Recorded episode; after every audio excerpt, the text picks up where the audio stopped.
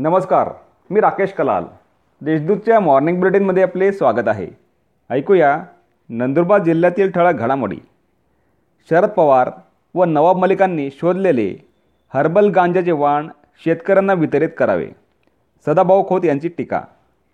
राष्ट्रवादी काँग्रेसचे ज्येष्ठ नेते शरद पवार आणि मंत्री नवाब मलिक यांनी शोधून काढलेले हर्बल गांजा व तंबाखूचे वाण सर्वच शेतकऱ्यांना वितरित करावे. जेणेकरून मलिकांच्या जावयाप्रमाणेच सर्वच गरीब शेतकऱ्यांची भरभराट होईल असा टोला शेतकरी नेते तथा माजी मंत्री सदाभाऊ खोत यांनी नंदुरबारात आयोजित पत्रकार परिषदेत लगावला.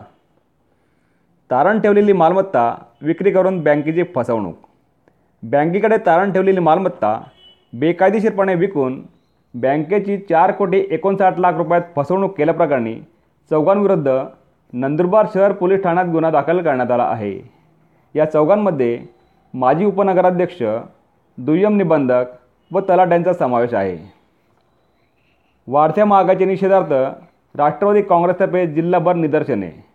वाढती महागाई व पेट्रोल डिझेल इंधन दरवाढीच्या निषेधार्थ तसेच केंद्र सरकारच्या विरोधात नंदुरबार जिल्हा राष्ट्रवादी युवक काँग्रेसच्या वतीने जिल्हाभर निदर्शने करण्यात आले. ठिकठिकाणी अनोख्या पद्धतीने निदर्शने झाली.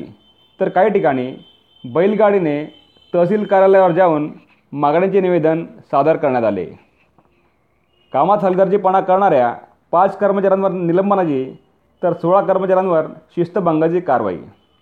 कामात हलगर्जीपणा करणाऱ्या अक्कलकुवा तालुक्यातील वडफळी पिंपळखुट्टा व जांगठी या प्राथमिक आरोग्य केंद्रातील पाच जणांना निलंबित करण्यात आले असून सोळा आरोग्य कर्मचाऱ्यांवर शिस्तभंगाची कारवाई करण्यात आलेली आहे. कोविडमुळे मृत्युमुख मुखी पडलेल्या वारसांना पन्नास हजाराचे अर्थसहाय्य मिळणार.